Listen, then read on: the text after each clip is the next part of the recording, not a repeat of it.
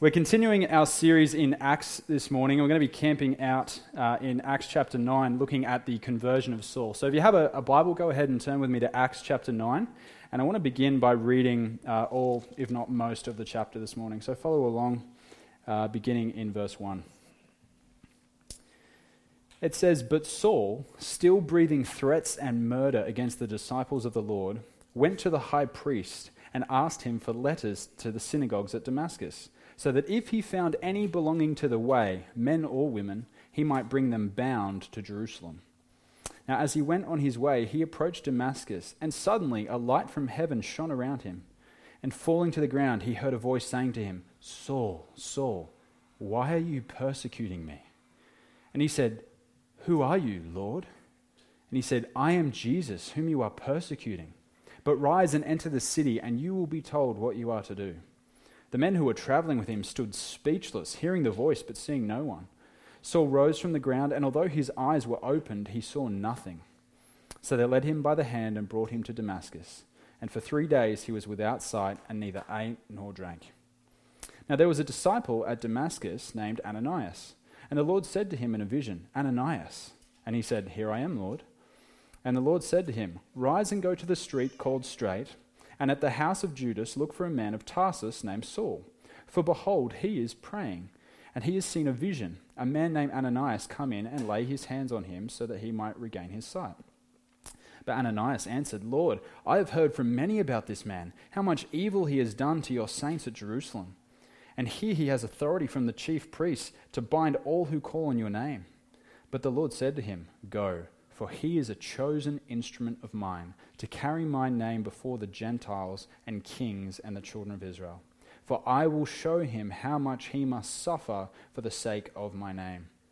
So Ananias departed and entered the house, and laying his hands on him, he said, Brother Saul, the Lord Jesus, who appeared to you on the road by which you came, has sent me, so that you may regain your sight and be filled with the Holy Spirit.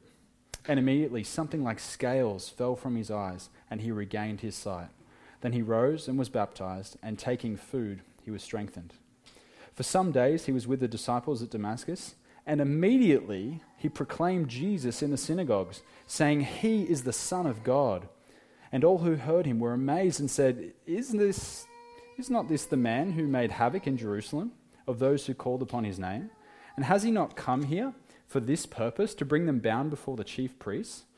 But Saul increased all the more in strength and confounded the Jews who lived in Damascus by proving that Jesus was the Christ. And when many days had passed, the Jews plotted to kill him. But their plot became known to Saul. They were watching the gates day and night in order to kill him. But his disciples took him by night and let him down through an opening in the wall, lowering him in a basket. And when he had come to Jerusalem, he attempted to join the disciples, and they were all afraid of him, for they did not believe that he was a disciple. But Barnabas took him and brought him to the apostles and declared to them how on the road he had seen the Lord, who spoke to him, and how at Damascus he had preached boldly in the name of Jesus. So he went in and out among them at Jerusalem, preaching boldly in the name of the Lord. And he spoke and disputed against the Hellenists, but they were seeking to kill him. And when the brothers learned this, they brought him down to Caesarea and sent him off to Tarsus. So the church throughout all Judea and Galilee and Samaria had peace and was being built up and walking in the fear of the Lord and in the comfort of the Holy Spirit, it multiplied. And we'll pause there for a moment. In the year 1984, ex bodybuilder Arnold Schwarzenegger decided he would grace the world in a film titled The Terminator. I'm sure many of you have seen it. Now, if, if you've seen this film, you'll know that the Terminator's sole mission was to come back from the future and eliminate Sarah Connor. That was his only uh, ambition I must destroy Sarah Connor. And despite his best efforts throughout the course of the entire film, Sarah gets some help from, from some other people, and he's unable to do so, right? And then in 1991, Terminator 2 comes out, a film called Judgment Day. And, um, you know, Sarah Connor's had it pretty tough. She's had this, you know, futuristic killing machine come after her. She finds herself in a mental institution because she's trying to tell people that this is happening. They lock her up. They think she's crazy. And this Terminator comes into the mental institution, tracks her down into a hallway. She's lying helpless on the floor, and she's thinking, This is it. He's, he's finally caught up with me. I'm gone. And then you hear him lean over and say, Come with me if you want to live. And you, you can see this look in her eyes as if to say, Sorry?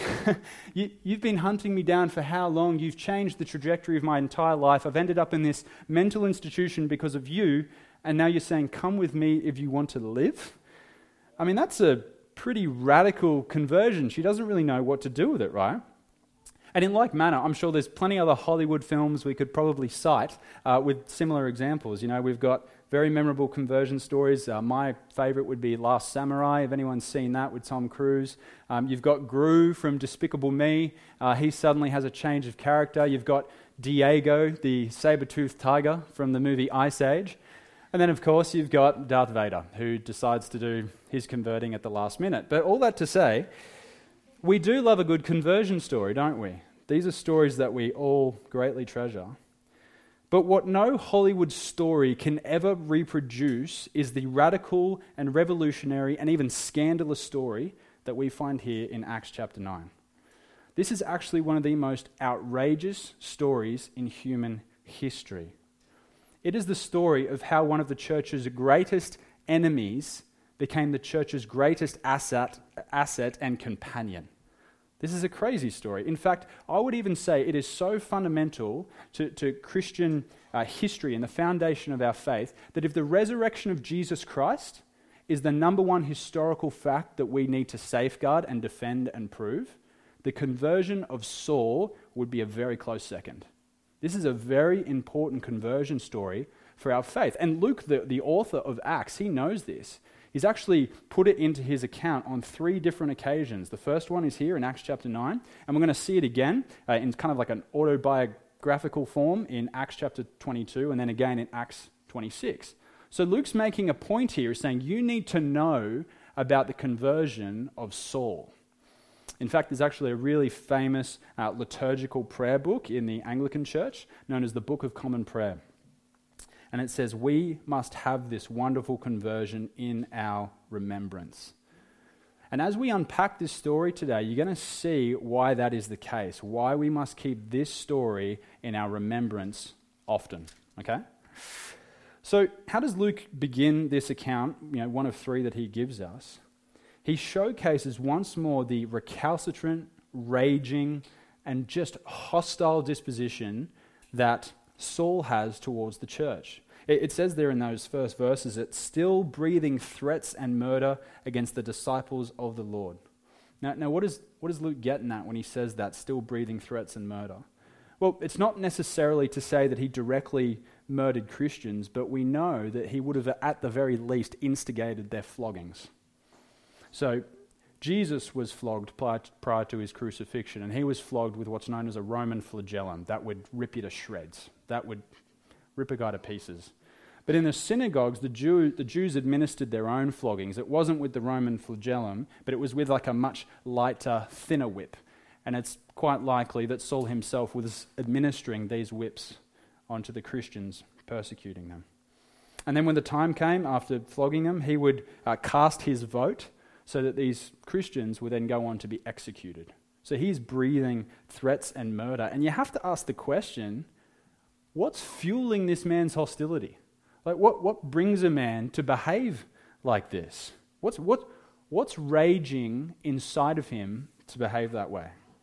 Well, you've got to see that Saul is a Pharisee and he is a very zealous defender of Judaism. Okay, so in the mind of any Pharisee who is incredibly well versed in the Old Testament scriptures, um, the fact that Jesus of Nazareth was crucified uh, on a Roman cross, that was irrefutable evidence that this is a man cursed of God. And, and the reason a Pharisee would think that way is that they would cite Deuteronomy 21, and they would say this If a man has committed a crime punishable by death, and he is put to death, and you hang him on a tree, like crucifixion, his body shall not remain all night on the tree, but you shall bury him the same day, for a hanged man is cursed by God.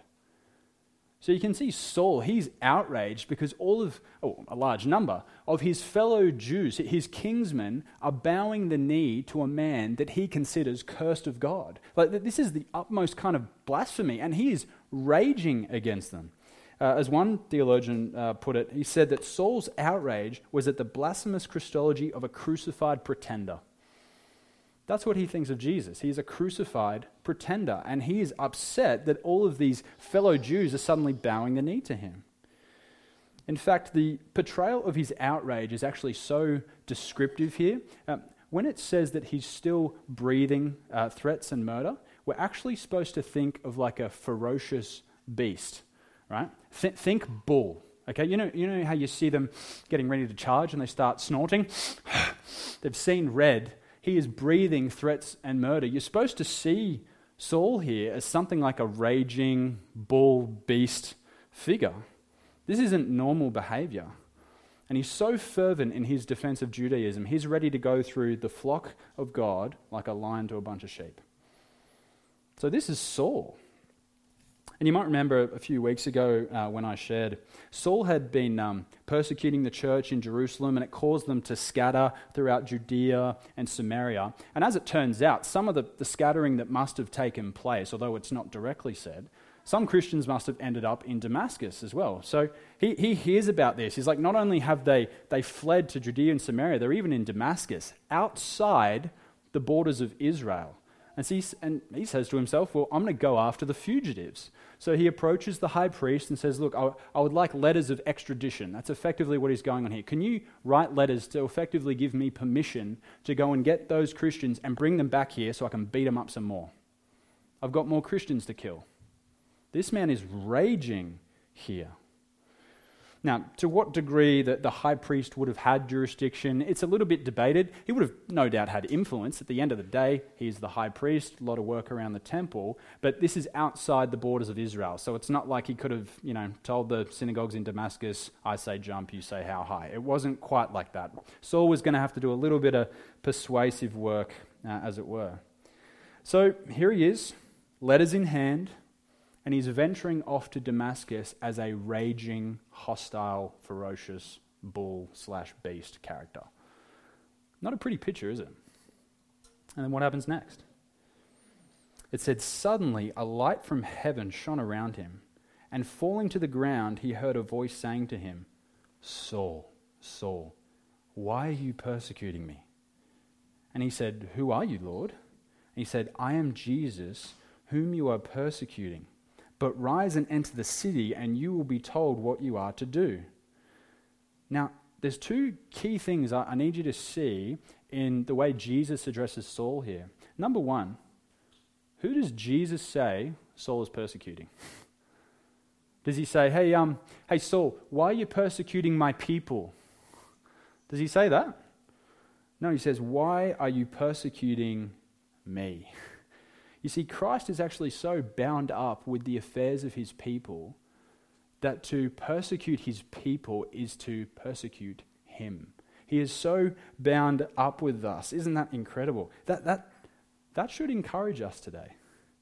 You see, I, I don't know what degree of persecution or suffering you may have experienced or are currently experiencing, but there's a, there's a little tone of encouragement in this text for us today because Jesus identifies with you in your suffering. When you're persecuted, when you suffer, there's a sense in which he feels it as much as you do. He, he's not standoffish and apathetic and indifferent. No, he's very present, he's imminent, and he's fatherly, and he identifies with you in your pain. We, we see that. Jesus said it himself in uh, Luke chapter 10. He said, The one who hears you hears me, and the one who rejects you rejects me. And the one who rejects me rejects him who sent me.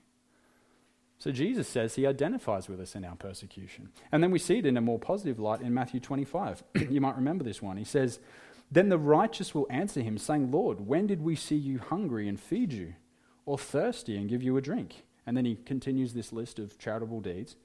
And then the king will answer them, Truly I say to you, as you did it to one of the least of these my brothers, you did it to me. So, Project Church, let's be of good cheer. If we are currently being persecuted, or should we face it in the future, Jesus identifies with you in your pain. So, be encouraged by that today. As um, one person put it, David Peterson, he says, um, Those who are united to Christ by faith suffer as he did, and he identifies with them in their struggle. So, that's the first thing we see in this address that's a little odd. But I would say this next thing is even more curious. Um, how does Jesus address Saul? How does, how, does, how does Jesus address this raging bull? I mean, he has got the right to just smite him on the spot. This guy is persecuting his people. He could just be thinking, you know what, let's just reenact Acts chapter 5. Let's just do the Ananias and Sapphira thing all over again. Oh, you want to come against me? Bang. Good night. See ya. Done. Is that how Jesus responds to this raging bull? no, he says, Saul, Saul. The late uh, R.C. Sproul, if you haven't heard R.C. Sproul before, you need some R.C. Sproul in your life. Incredible Bible teacher he highlights that when a name is repeated in the Bible, it is always using really intimate and personal language. So when you see repetition like this, you know, Jesus isn't being harsh towards him at all. He's actually being incredibly tender. Um, we, we, see this, for example, in uh, Matthew 23. Can you remember when Jesus was mourning over the city of Jerusalem and all the sin and corruption that was going on there? How does he address this holy city? He says, O Jerusalem, Jerusalem, repetition. How often would I have gathered your children together as a hen gathers her brood under her wings? So, this is language of affection that we see here. Isn't that just a bit odd? this raging bull is getting affection from Jesus. He's not saying, Oi, Saul, cut it out. You're killing me here. He's basically saying, Son, what are you doing? he graciously saves Saul. You see, the truth is, although Saul wasn't seeking after Jesus, Jesus was seeking after Saul. You see, we, we can make a really big mistake when we read Acts chapter 9. We can look at this radical conversion story and go, wow, you know, Saul's a particularly messed up dude. You know, he's kind of like a, an extreme case study. You know, let's put him off in the X Files. This is how the occasional Christian gets saved. But the truth is, if you're in Christ today, this is you. This is me. This is exactly how we all come to faith raging and in hostility towards God. Now, we may not be holding the whip, but in one way or another, our disposition towards God is not a good one. See, it's incredible when Jesus saves someone. It's, it's kind of a shocking transition that's almost hard to explain. Jesus said that in John 3 8. He says, The wind blows where it wishes, and you hear its sound, but you do not know where it comes from or where it goes. And so it is with everyone who is born of the Spirit. This is the scandalous nature of God's grace. It's just one day we wake up and go, I, I, I don't know. I once was blind and now I see. and this is what we see here. You, you see, we're, we're, kidding ourselves if we think that our conversion kind of consists in us, you know, we'll, we'll, clean up our act a little bit first, and then one day, you know, somewhat devoutly, we say, Righto, Lord, um, I now welcome you in. Um, nothing particularly radical required here. In fact, I've done most of the cleaning up for you. Um, yeah, nothing radical required. I've never really been opposed to you, in fact. Um, we're just subtly out of alignment. Let's just get on board together. Is that the, is that the picture of anyone's conversion? Not at all. you know, we can, um, it's true, there's a sense in which we invite Jesus into our life. But you have to realize that before Jesus, you didn't have life. You were dead in your trespasses and sin. He had to come and resurrect you, as we said in our song today. Jesus Christ is resurrecting me. He had to make you alive. You weren't chasing Jesus, He chased you down. this is what Jesus does. He's, I like to say, Jesus is a menace when it comes to hunting down the hearts of His children. This is what He does, this is His specialty. Is it, is it any wonder that Luke wants to recall this three times in the book of Acts? Is it any wonder that the Book of Common Prayer says, keep this one in your remembrance? And the reason is, is because it should remind you of yourself should remind you of that incredible redemptive grace that Jesus lavished upon you undeservingly. That's what this conversion should remind you against. And what's cool about this is that because we have the three different accounts in Acts, we can kind of put them together to see all the different things that Jesus said to Saul. In the account in Acts 26, it says this Saul, Saul, why are you persecuting me? It is hard for you to kick against the goads. What does that mean? like, what's a goad, right? Um, you see, when farmers back in the first century Palestinian region, when they used to cart their produce along, they would use oxen to you know, big strong creatures to pull along the produce, right? And obviously, for an ox to be able to do that, you'd have to break them in, like you do with many animals, and that would require you know light whipping at times. But what would happen is these raging bulls would be carting along, and they're getting a bit sick of the whip. So what do they do? They just kick back, and they can knock a whole cart over, and there goes your produce. So you don't want to upset the ox or upset the bull. So what farmers would do, which was quite incredible, incredible, they'd put spikes or goads, right, sharp prodding type objects on the front of the cart. So if the bull's getting a bit sick of the whip, he goes to kick, ow, I've hurt myself again, and he moves a bit quicker. And so, what Jesus is in effect saying here to Saul, why do you keep kicking against me? I'm, I'm prodding you. I'm, I would even say, wooing you to myself. I'm, I've been drawing you. Stop, son. Stop kicking against me. This is beautiful. Um, but then it asks the question okay, well, if Saul's raging and he's on the road to Damascus, what form did these goads take? Did he, was he just getting a quick goad, you know, on the road to Damascus on one particular day? No, this would have actually been happening in his heart for a period of time. Now, we, the Bible doesn't say exactly what these goads were, but we could probably have a well informed guess. And here's what I'd suggest to you Paul, I'm sorry, Saul would have spent a lot of time at the temple, would have hung out in Jerusalem a fair bit. Who else used to hang out there? Hmm, a man named Jesus. it's possible that Saul at some point heard Jesus teach.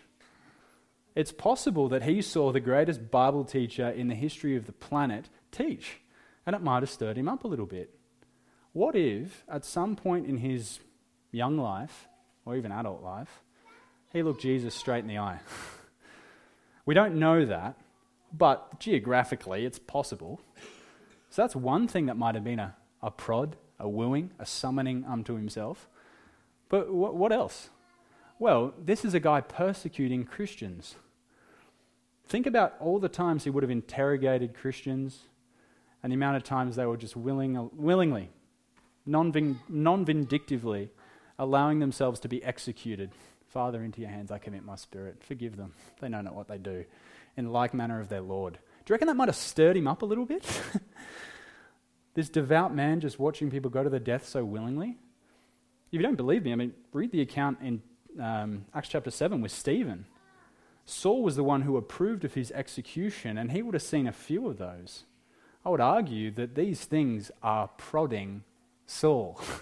and so Jesus says to him, Son, why are you kicking against the goads. I'm drawing you to myself. Stop resisting. This is what theologians call the effectual call of God. That's the picture of our salvation. We don't go hunting down Jesus, He hunts you down. Some have called Him the hound of heaven. he'll get you. If you're His child, He'll get you. Guaranteed. Locked in. All bets are off. Jesus is a menace at hunting down His children. He says it in uh, John 6:44. He says, "No one can come to me unless the Father who sent me draws him." You see, long before you and I ever bowed the knee, yes, we did respond in faith. I'm not denying free will or anything like that. We did respond in faith. But long before any of that, Jesus had a goad in your back. he was prodding you. And that's mercy and that is grace. This is why we can say salvation is ultimately a work of God. Okay? Jesus came and got me. He drew you to himself. He made you alive, and then you responded in faith. This is the relentless, redemptive pursuit of God. In fact, um, 19th century preacher Charles Spurgeon, who they've called the Prince of Preachers, this is what he said of his own conversion. He said, I took no torch with which to light the sun, but the sun enlightened me. I did not commence my spiritual life. No, I rather kicked and struggled against the things of the Spirit. When he drew me for a time, I did not run after him. There was a natural hatred in my soul of everything holy and good. Wooings were lost upon me, warnings were cast to the wind. Thunders were despised, and as for the whispers of his love, they were rejected as being less than nothing and vanity. But sure I am, and can say now, speaking on behalf of myself, He only is my salvation. It was He who turned my heart and brought me down on my knees before Him. So instead of marching into Damascus as a raging bull, he is blindly held by his companion's hands. Jesus had hunted him down while he was hunting Christians. As John Stott put it, the stiff neck of the self righteous Pharisee bowed, the ox had been broken in. This is one to keep in our remembrance because it reminds us of ourselves. And the other thing it does, it reminds us of those who are dear to us who may not yet know the Lord. You know, Ananias voices a hesitation here that we so often voice.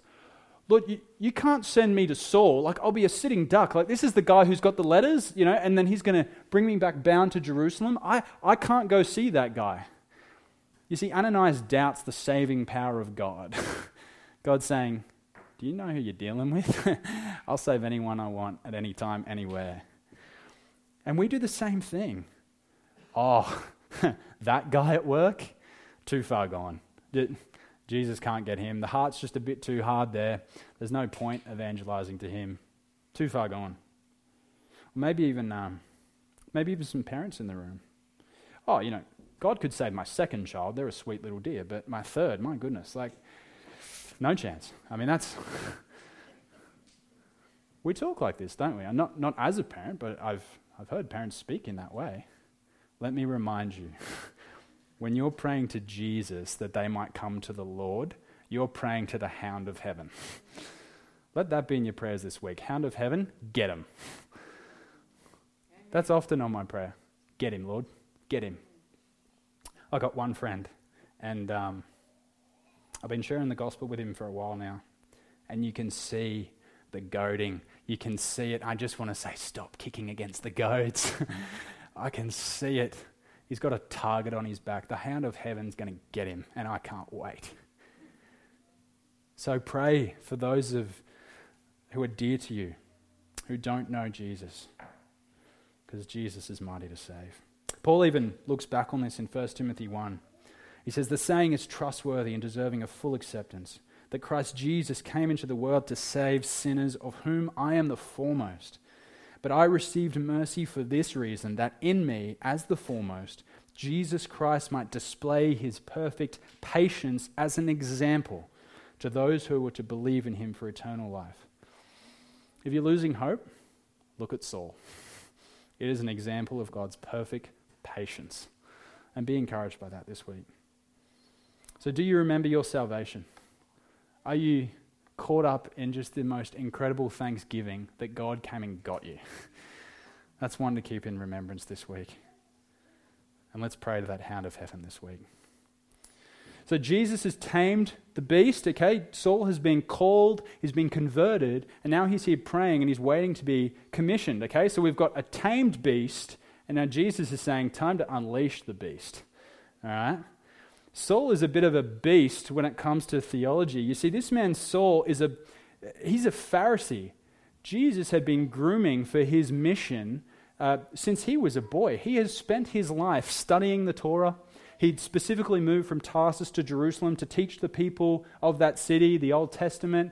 He would have memorized parts of the Bible. So, um, in AFL terms, we'd say this is a strong draft. Okay, so we've, we've just got some serious firepower uh, in the synagogues. They've just recruited the number one pick. He knows the Bible better than anyone, and Jesus is about to unleash this beast. But before any of that, we see Saul praying and fasting in the house of Judas, and I wonder, what was he praying at that point?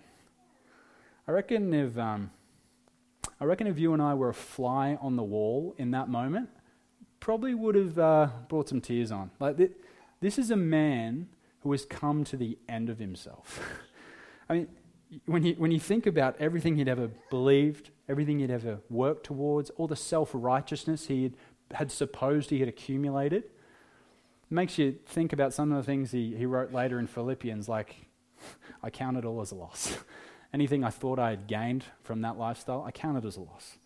I wonder if, he's, as he's praying here, he's uttering similar words. And he's waiting here with this posture, asking God, What should I do next?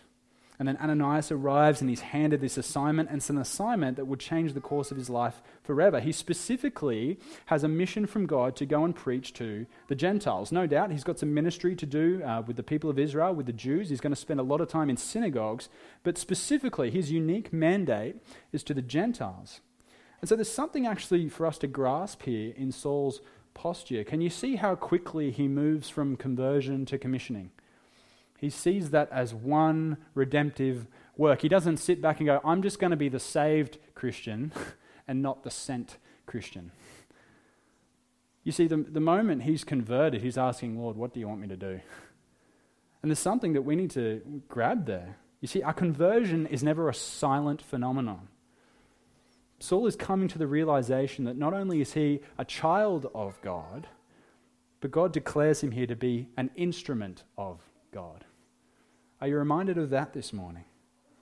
We are saved to be sent, called, converted, and then commissioned. So he's baptized, his sight is restored, and then Ananias gives him his marching orders. And the, the marching orders are really interesting. They not only give him his target audience, the Gentiles, but then he also says you're going to be targeted by the audience. He says, Show him how much he must suffer for my name's sake. And so he does it. He embraces his marching orders, and immediately like straight away, no, no Bible college, just straight in. He's preaching in the synagogues, and people are confounded and amazed. They're shocked at both the message he's preaching and the fact that it's him who's preaching it. Okay, the message and the messenger are just a little bit weird here in Damascus. Okay? So, firstly, you've got a Pharisee saying that Jesus is the Son of God. Think about that. Like, this is a man that he'd formerly considered cursed of God now he's saying he is God. What kind of overnight Bible bender did he go on in Damascus? Like, this is intense change. Like, he's dropping some serious gospel bombs here in Damascus, right?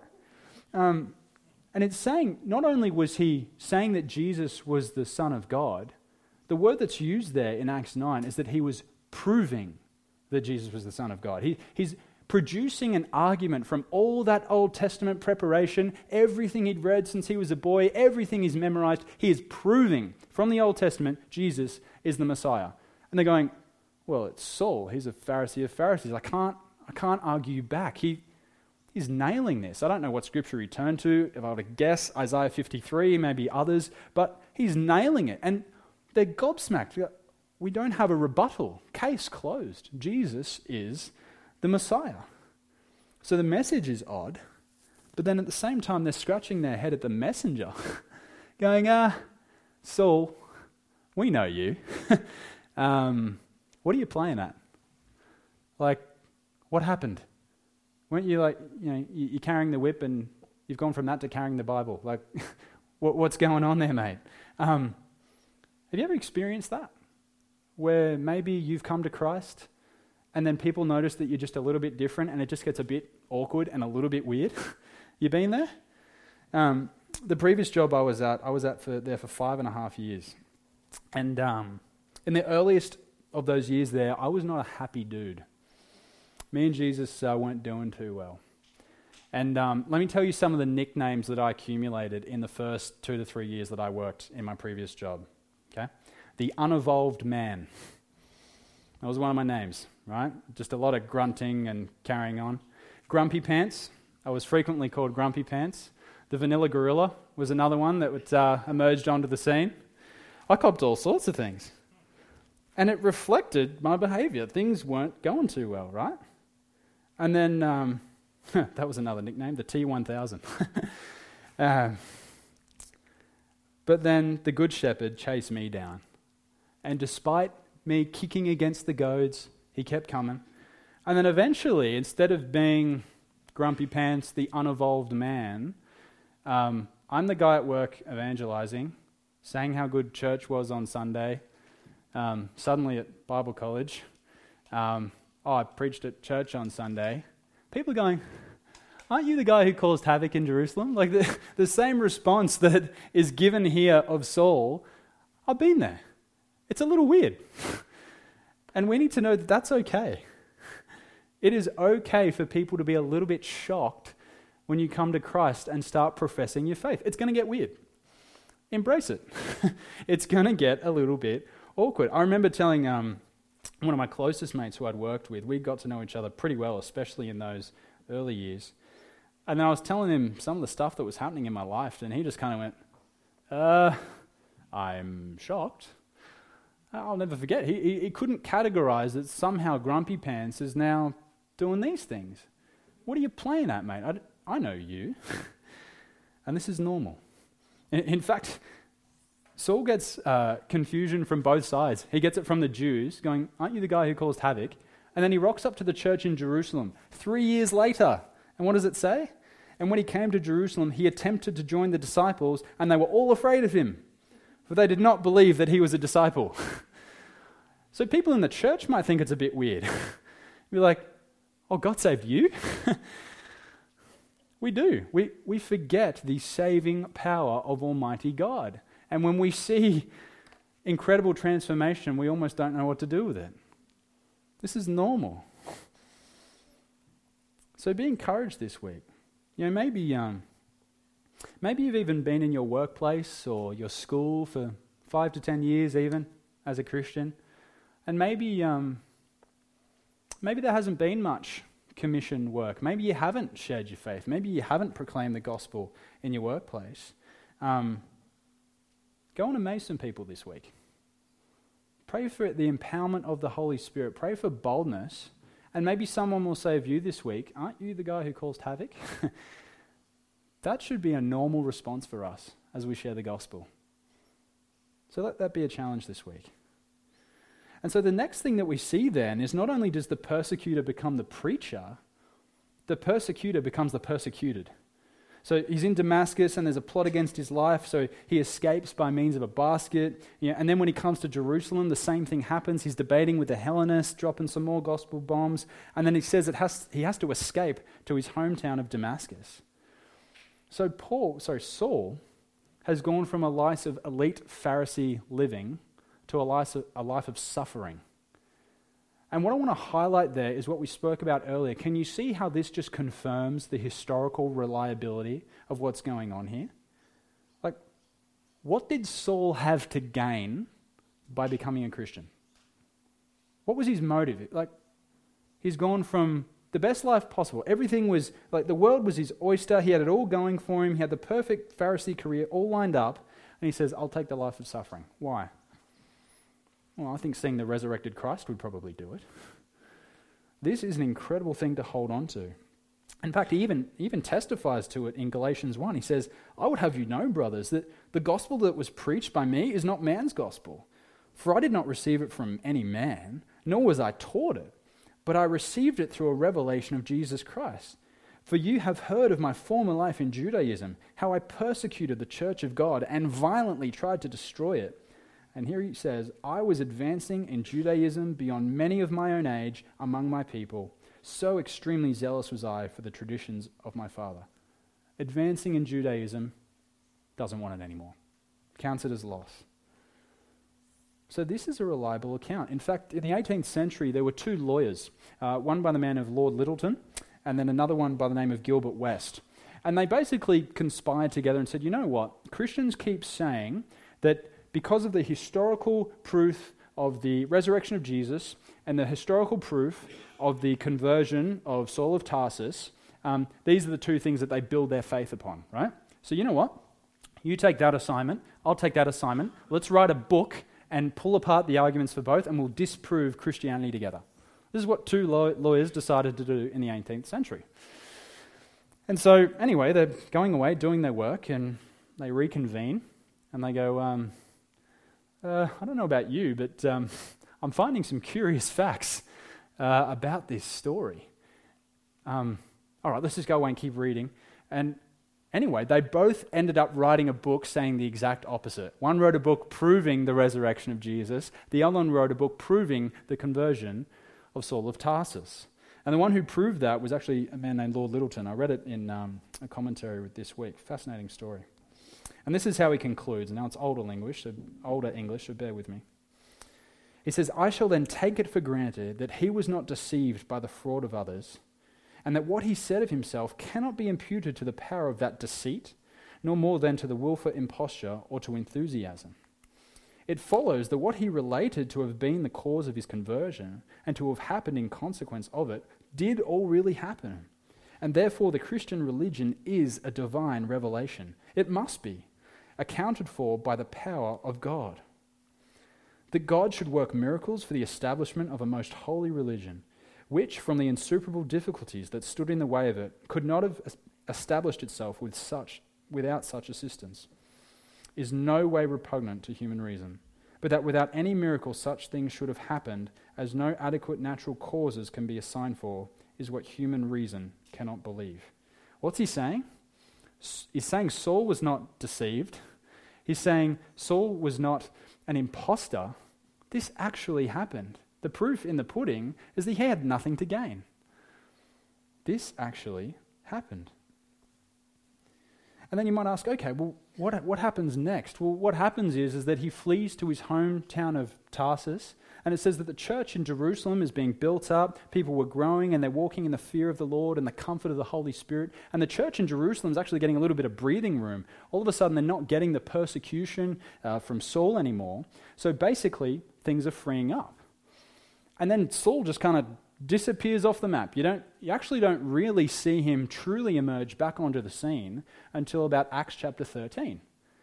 And we go, oh, okay, well, there's a gap between Acts 9 and Acts 13 you know, four chapters. It couldn't have been that long. But actually, over that period of time, there is a 14 year gap that people often refer to as the unknown years of Saul. And the truth is, although it's not recorded in the book of Acts, this is actually one of the most crucial parts in all of his ministry. He was ministering to all sorts of places. He was ministering in Arabia, in Syria, Cilicia, Syrian Antioch. So he's doing all sorts of incredible gospel work uh, in these unknown 14 years. And most of it is actually not to the Gentiles just yet. Most of what he's doing is going to other synagogues. In fact, when he recalls in uh, 2 Corinthians, uh, when he's talking about all the things he had suffered, the shipwrecks and all that kind of thing, and how he says, Five times at the hands of the Jews I received the 40 lashes minus one. It's being well argued that that probably happened in the unknown years of Saul. We don't know the exact stories, but he was sort of off as something of a rogue, preaching the gospel, doing it through all sorts of synagogues in the background and being persecuted for it. You see, in Jewish synagogues, if you were uh, saying something that they disagreed with, um, and it was pretty heavy, they um, gave you one of two options. Number one, we're going to kick you out, or if you let us whip you 39 times, you're allowed to stay in. And on five occasions, he faithfully said, I'll take the whip because I've got a gospel to preach. this Pharisee is not only the preacher, he's now the persecuted. And he's totally okay with it. it's incredible, isn't it? And so the encouragement for us is that maybe Jesus has given you, maybe the Holy Spirit has pulled on the heartstrings of your heart, and maybe he's given you a, a personal mandate. Uh, something where the Great Commission has become a personal assignment for you. Maybe there's a, a foreign mission in a, another nation. Uh, maybe there's something locally here in Highfields and Toowoomba. Maybe um, there's a church plant, something that the Lord's tugging on your heart at. But for Saul, he didn't realize his mission to the Gentiles for another 14 years. so be encouraged this morning. If Jesus is tugging at your heart to do something in the future, you can get started now. there is gospel work to be done, and that is all part of the necessary preparation for any specific assignment Jesus may have given you. Now, what I'm not saying is that, you know, go and be faithful in the background and then one day Jesus will put you in the foreground, some weird egotistic spotlight thing. We're not, we're not talking about that. We're just talking about being faithful in the normal, everyday, background noise faithfulness that Jesus called us to. And this is what Saul did for 14 years. And this encourages me. And it should encourage us. So, as we reflect on this incredible story of conversion, the band can come and join me. I want to remind you today how often do you think of your own conversion? Do you remember that Jesus, the hound of heaven, came and got you? Does that, does that bring you to a state of just awe and thanksgiving? You go, Lord, thank you. And does that same thanksgiving, that same stirring, that same conversion drive you into mission to want to share the gospel with other people? Knowing that it's Jesus, that, the hound of heaven, that's running ahead of you, getting ready to soften their hearts for when you rock up anyway. Is there anyone you've lost hope for? Maybe even someone in your own family. Pray to the hound of heaven. he is a menace at getting his own children. and when you watch him do it, man, it'll wreck you. And let's be faithful. Let's be faithful in the background. Who knows what Jesus will do here at the Project Church? But let's get to work right now. Let's pray.